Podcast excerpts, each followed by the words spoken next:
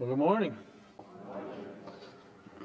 I have, and I hope you have, um, enjoyed this uh, refresh series as we've just have gotten already into some things that just seem very relatable.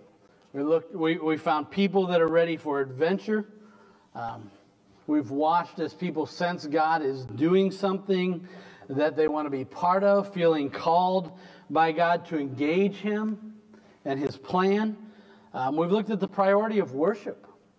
And we've looked at people that really believe that, um, that God is working in the, big, in the bigger picture, even when they can't necessarily see it with their eyes. That's, that's a good capturing, at least, of my feeling for the last, oh, six months or so while something's been going. I'm not sure exactly what around us, right? These things mixed with the, the real things, things like um, people that are discouraged, right? Things like the physical realities of life competing with the spiritual priorities of our lives, the pressure from our enemies and, and people we just don't get along with, right? Starts and restarts with God and uh, His kingdom work, leaders that we can really look up to and want to follow, as well as some that uh, falls short of what God had in mind. It, it sounds a whole lot like uh, the life that you and I are living here.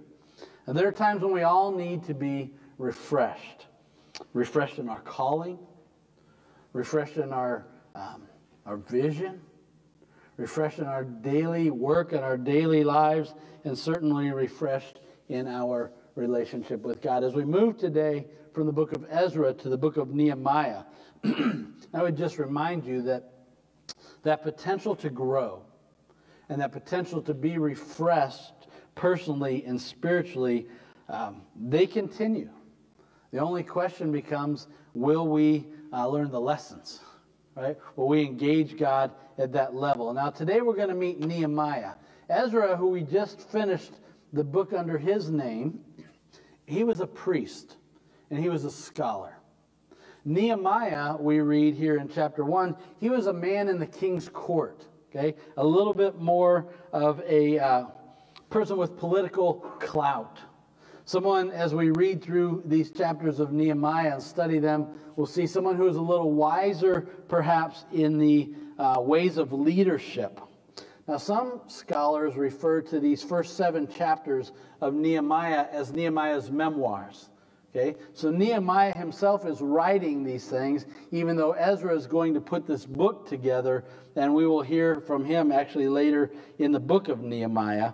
But either way, they were contemporaries with one another.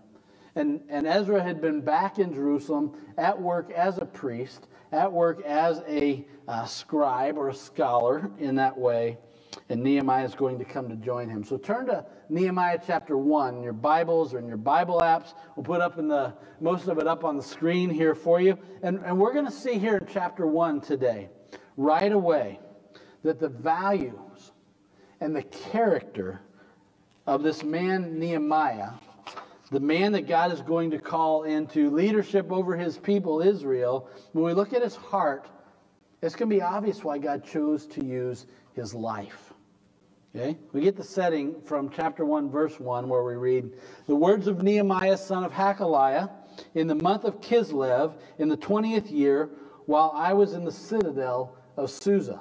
Okay? Now, Susa is, was located in what is now modern day Iraq. This is where the Persian kings went to winter. Okay? Later verses are going to identify that 20th year as the 20th year of King Artaxerxes. He was the king when we left off in Ezra at the end of the book here, and it reminds us or ca- calculates for us 13 years after Ezra went back to Israel, went back to Jerusalem, to Judah. Okay? Nehemiah is going to follow, and this is what we read with regard to him. Now, Susa, if you think on a broader scale, is also where the events took place with Queen Esther. Okay, when we looked at Mordecai just a few weeks back, we saw that Esther was married to Ahasuerus is what he's referred to as in Esther, he had another name, and that name was Xerxes. He was Xerxes the first. He was actually the father of the king that we are talking about right now here, Artaxerxes. Now, we don't know if Esther and Nehemiah would have been contemporaries or not. But one of the things we know for sure when we read the book of Esther is because of her bold actions as a follower of God, Nehemiah's parents would have been spared in order to give birth to Nehemiah, who's going to rise up to be a great leader in Israel. And so um, we're just thankful for that, right? So, so um, while Nehemiah is in Susa, we're going to read here, either a brother of his or a relative, we know it's an actual brother or relative, comes and brings news from Judah that devastates him. Okay? We learn a lot about Nehemiah by his response to that news. And first, we're going to learn both about him and application for ourselves to answer a question What do you do when your heart is broken? When your heart is broken. In Nehemiah chapter 1, pick up with me in verse 2. It says, Hananiah, one of my brothers, came from Judah with some other men, and I questioned them about the Jewish remnant that had survived the exile and also about Jerusalem. They said to me, Those who survived the exile and are back in the province are in great trouble and disgrace. The wall of Jerusalem is broken down, and its gates have been burned with fire. When I heard these things, I sat down and wept. For some days I mourned and fasted and prayed before the God of heaven. Now, on the just on the practical informational side of things, there were like two parts to that report that Hananiah gives to Nehemiah. And the first part was talking about the people, about the people that were in great trouble, he says, and the disgrace that had um, fallen the people of Jerusalem. We're going to learn by the time we get to chapter 5 in this book that there's an economic crisis going on. And it's led to a famine. As a part of that famine, just to survive, some of the Israelites were having to sell themselves or their children into slavery. And, and the, heart, the part that will just break your heart is they were selling themselves to other Jewish people in that way. And Nehemiah is going to address that later on, but the people were a mess. And when you think about what we read in Ezra, remember all the enemies who were afraid for God's people to move in, for God to rebuild that temple, to rebuild that city, for God to become great again? All those people who watched. As now God's people are back in Jerusalem and in the surrounding towns in Judah.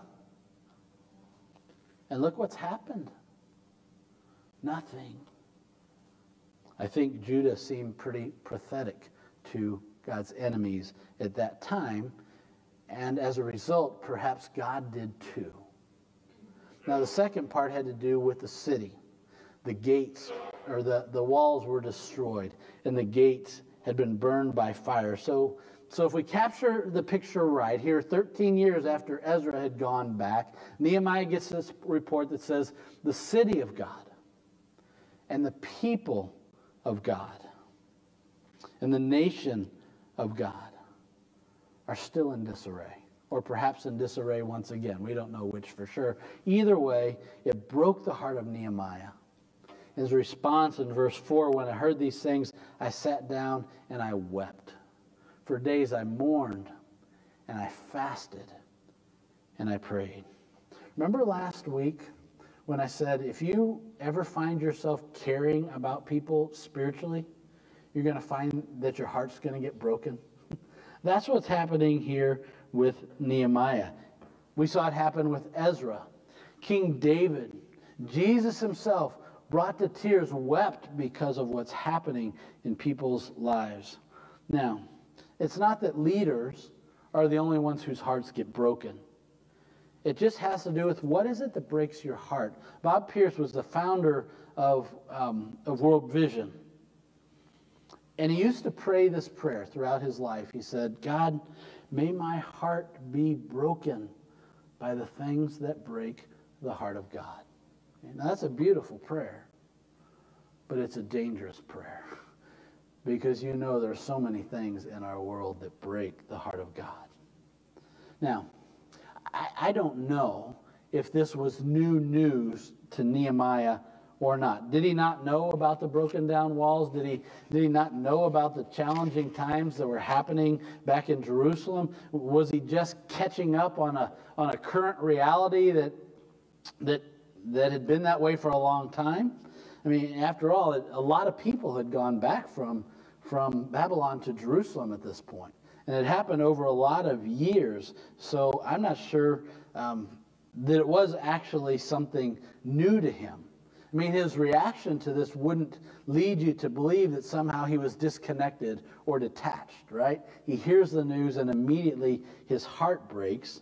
So some believe that it actually, it's not that it was new news to him, just that it hit him in a new way.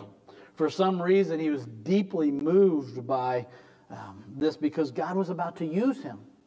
Because God has put his hand on Nehemiah because of his heart because of his love for God, because of his love for God's people, God was about to use him, so he stirred something inside of him so that he could create in, um, in Nehemiah this, this catalyst for change. I mean, you can relate to that, right? Probably none of you are like this, but I am like this at times. I have witnesses that will verify that sometimes, like, I just ignore a problem, okay? and I hope it goes away or that it fixes itself until I can't ignore it any longer, which is right going at about probably 99% of the time that it doesn't work out, that it just goes away, right? And you have to wade into the mess. I mean, could it be that that was the case with Nehemiah? That's reasonable to think. I mean, think about you. Like you know something's not right, but what happens the first time you see that child being mistreated? What happens when you witness um, like that marriage becoming combative? What happens when you're employed by the company that all of a sudden seems to not just fade, but maybe even charge into some unethical business practices, and all of a sudden everything changes because we see things at a different level, right? We catch a different glimpse. We actually um, slow down to think about the implications of, of what's going on before our eyes because we experience things at a new level, either of information or interaction. And all of a sudden, just like pow, we're compelled to act. We see it in a different way because it crushes our heart. Minimally, I think that's what's going on with Nehemiah. And when his heart was crushed by the news, well, he wept and he mourned and he fasted and he prayed. He didn't just like experience sympathy for their plight. Oh, that's too bad. It's like he was going through that, that same suffering with them. And he turned to God in the depth of his brokenness because he knew what you and I know. And that is that oftentimes God is the only one who could change the situation. But by moving that way in prayer, and watching his heart turned, he was actually submitting himself and his life and his future actions to God. Like when we are God's servants, prayer puts our life into play. Because when we pray, oftentimes we begin to see things like God sees things. And it moves us to actions. Now, I know that for some people, prayer is, is just awkward, right? For others, it's more uh, of a ritual. Some people see prayer as something to be avoided because it's a mystery to them. And they think that, that it's something they need to be taught, so they just avoid it. But I think so much that prayer is just an, an honest conversation with our Father, where we connect our hearts to His heart. And we submit what we're seeing and feeling and experiencing to God Himself. So when Nehemiah's heart was broken, he prayed. And out of his prayer came a strategy for bringing about change. God, what do you want me to do? Have you ever prayed that? And sometimes we have this sense, God say, this is what I want you to do. And that's what's going on with Nehemiah. Now, listen to his prayer that lasted over days. We don't know exactly all the days and what it said, but this is what he captures for us about his prayer, beginning in verse 5 of chapter 1. He says, Then I said, Lord, the God of heaven, the great and awesome God, who keeps his covenant of love with those who love him and keep his commands, let your ear be attentive and your eyes open to hear the prayer your servant is praying before you night and day for your servants, the people of Israel. I confess the sins we Israelites, including myself and my father's family, have committed against you. We have acted very wickedly toward you. you have, we have not obeyed the commands, decrees, and laws you gave to your servant Moses. Remember the instruction you gave your servant Moses, saying, If you are unfaithful, I will scatter you among the nations. But if you return to me and obey my commands, then even if your exiled people are at the farthest horizon, I will gather them from there and bring them to the place I have chosen as a dwelling for my name. They are your servants and your people, whom you redeemed by your great strength and your mighty hand. Lord, let your ear be attentive to the prayer of this your servant and to the prayer of your servants who delight in revering your name. Give your servant success today by granting him favor in the presence of this man. Okay? Now, if you're not paying attention or thinking correctly, you're going to miss it here that Nehemiah is actually a man of action. Some people would look at that, and on the surface, it looks like he just sat in the citadel and grieved. But what was happening is that Nehemiah sprang to action by going directly to God through prayer. It wasn't a passive, it wasn't a giving up. That's how he actively pursued God in this way. Listen, we're struggling. When we feel paralyzed by the things going on around us or devastated by the weight of the things that are happening in the lives of the people that we care about, often the most effective thing that we can do as an action is to go to God in prayer and to seek His will and to seek His wisdom and to seek His intervention.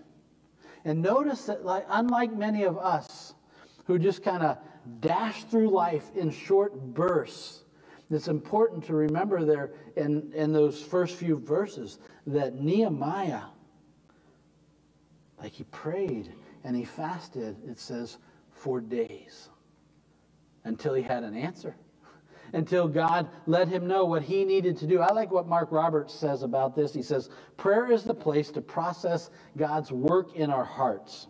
It's where we discover and clarify God's call upon our life. Prayer provides the only sure foundation for our lives and for our leadership. So, in his prayer, he begins by acknowledging God's complete faithfulness and his sovereignty or his control over the activities of men. And then notice the progression.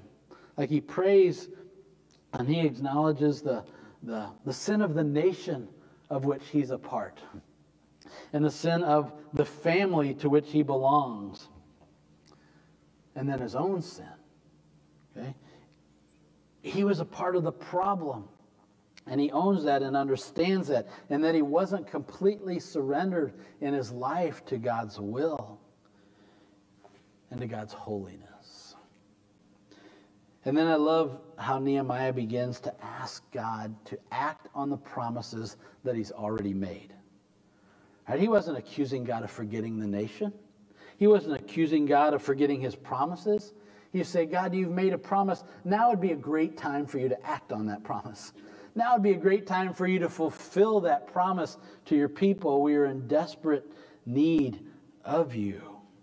He's asking God to act now. He's claiming God's faithfulness, but not the people's nor his own worthiness. God, not because of our character, but because of your character. Not because of our actions, but because of your promises. Not because we're all that great, but because you are all that great. Would you please move on our behalf. Can you see the value of knowing God? The value of knowing His character, the value of knowing His word and knowing His promises so you can call on them. Nehemiah leaned into God and what he knew about God. to his promises concerning his people. Because he knew, because he knew the scriptures. He knew how God felt about this situation and what he'd promised to do. Listen, when we know God, and when you and I understand these things, our strategy in dealing with the difficulties of life and our resources for solving life's complex issues and problems, uh, they're expanded exponentially when we tap into the character and the will and the power of God through prayer. All of us as people go through struggles. We all go through difficulties. But how much more resourced am I as a child of God with the Word of God and the Spirit of God living in me than the person who might sit next to me that has no Spirit of God in them? No knowledge of the Word of God, no relationship with their Heavenly Father. Our lives ought to stand out because we are children of God. That's part of what broke the heart of Nehemiah was these were God's children. And they sat here in despair. Sometimes we just, you got to ask yourself, are, are you tired of going it alone? I mean, are you just frustrated uh, by your lack of ability to resolve your issues? Do you find yourself weary from living in the midst of ongoing brokenness? Like perhaps as God's child,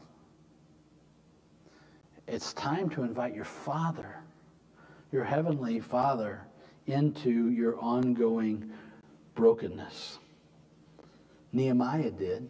And it was out to not only change his life, it was going to change his world that he lived in. So before we close this chapter and move forward, I want to draw your attention to one last piece of what we read in chapter 11. At the end, kind of after all the paragraph in your Bible, you're going to find one short sentence and it leads us to ask, as a follower of Jesus, who are you? Who are you? Let's talk about that for just a minute. Nehemiah says in chapter 1, verse 11, he says, I was cupbearer to the king. Now, a cupbearer you might also call a food taster. In those days, one of the um, most often used ways to assassinate a ruler like King Artaxerxes would be to poison him, to bribe his official or his um, servant and let poison go into him. He's gone. Now we're going to bring our guy in, type of a thing. So it's a place where Nehemiah had a lot of trust by Artaxerxes, this king. It also was a place where he would have been set up as uh, comfortable and wealthy and influential for taking on that role and that risk. And listen, it's not wrong. Nehemiah wasn't wrong or sinful for being successful. He wasn't wrong or sinful for enjoying a life of comfort in the king's court. In fact, I would argue that God is the one who put him there. Okay? And that, like Esther, who lived a generation before him, that he was put there for a purpose. Remember when Mordecai approached Esther about what he was convicted that God had put her in that place to do? He said, Perhaps God has put you here for such a time as this. I think Nehemiah rose to that level of trust, rose to that level of pros- prosperity, rose to that position in the kingdom for such a time as this, because his position afforded him the opportunity to have a not just confidential, but a confident conversation with the king. And he knew that, and it grew out of his prayers. But did you catch there in verse 11 that he realizes God's about to do something and this could get a little bit dicey? He says, Give your servant success today by granting him favor in the presence of this man.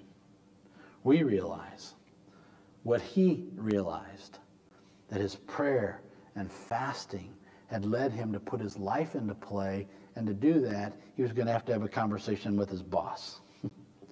Yet, isn't it special that in his success, in Nehemiah's comfort, that he refers to himself there in verse 11 as God's servant?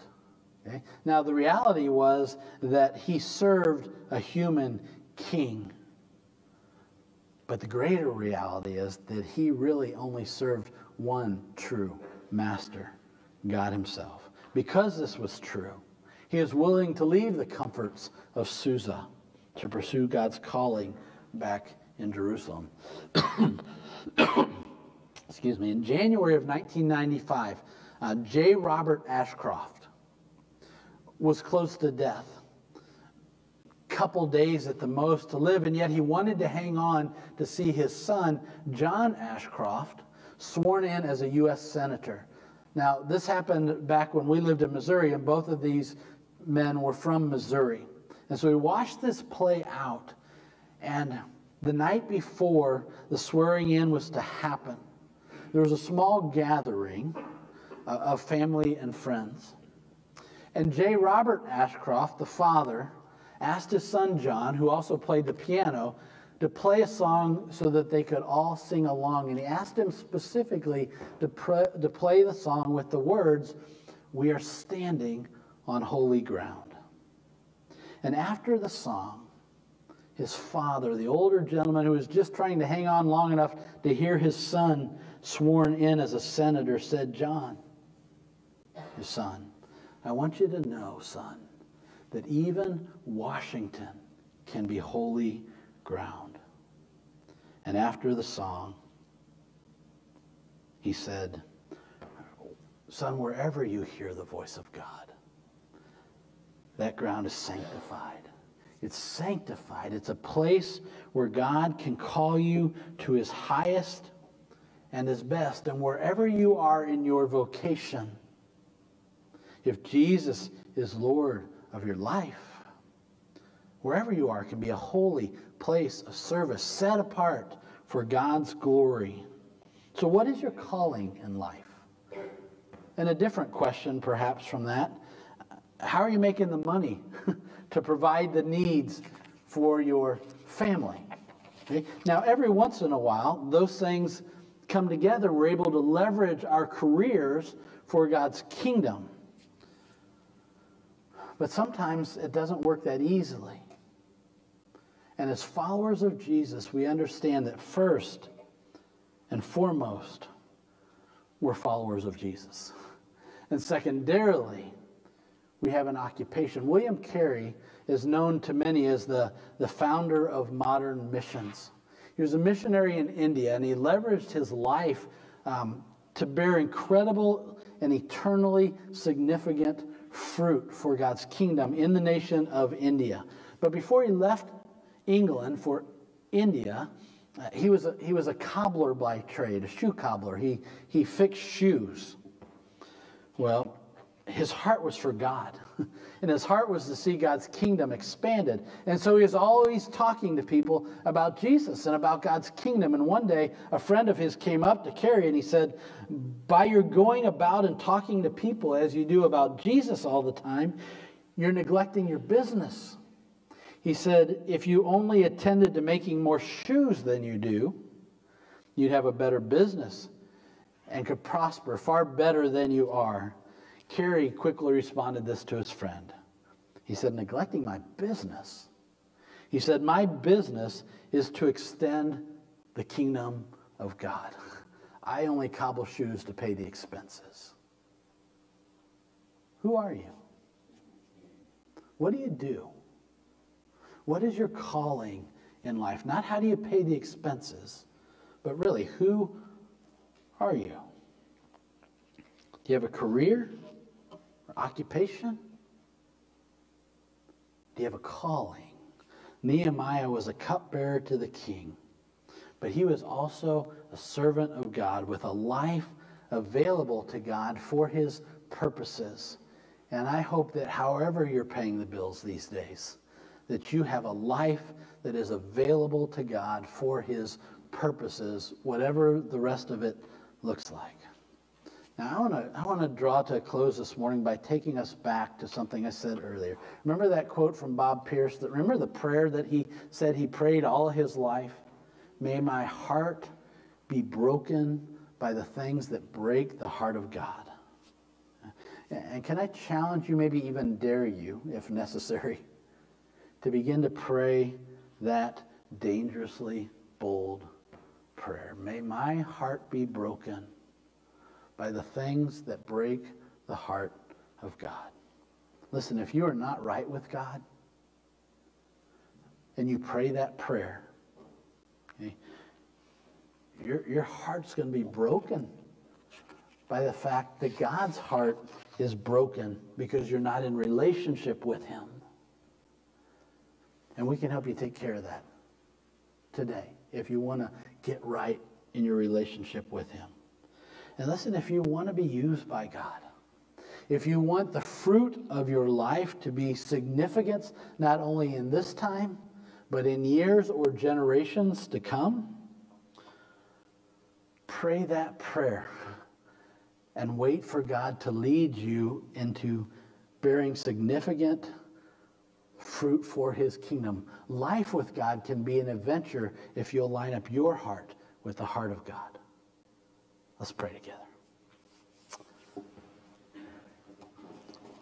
Father, we are inspired by people who show us what it looks like to live for you, to sacrifice for you, to give their lives for your service, Lord, to put their lives into play, So many different talents or abilities or skills, so many different occupations that we see, but one common thread a heart that is broken by the things that break your heart and it moves them to action. Lord, may our hearts be broken by the same, and may it move us to action. We pray in Jesus' name. Amen.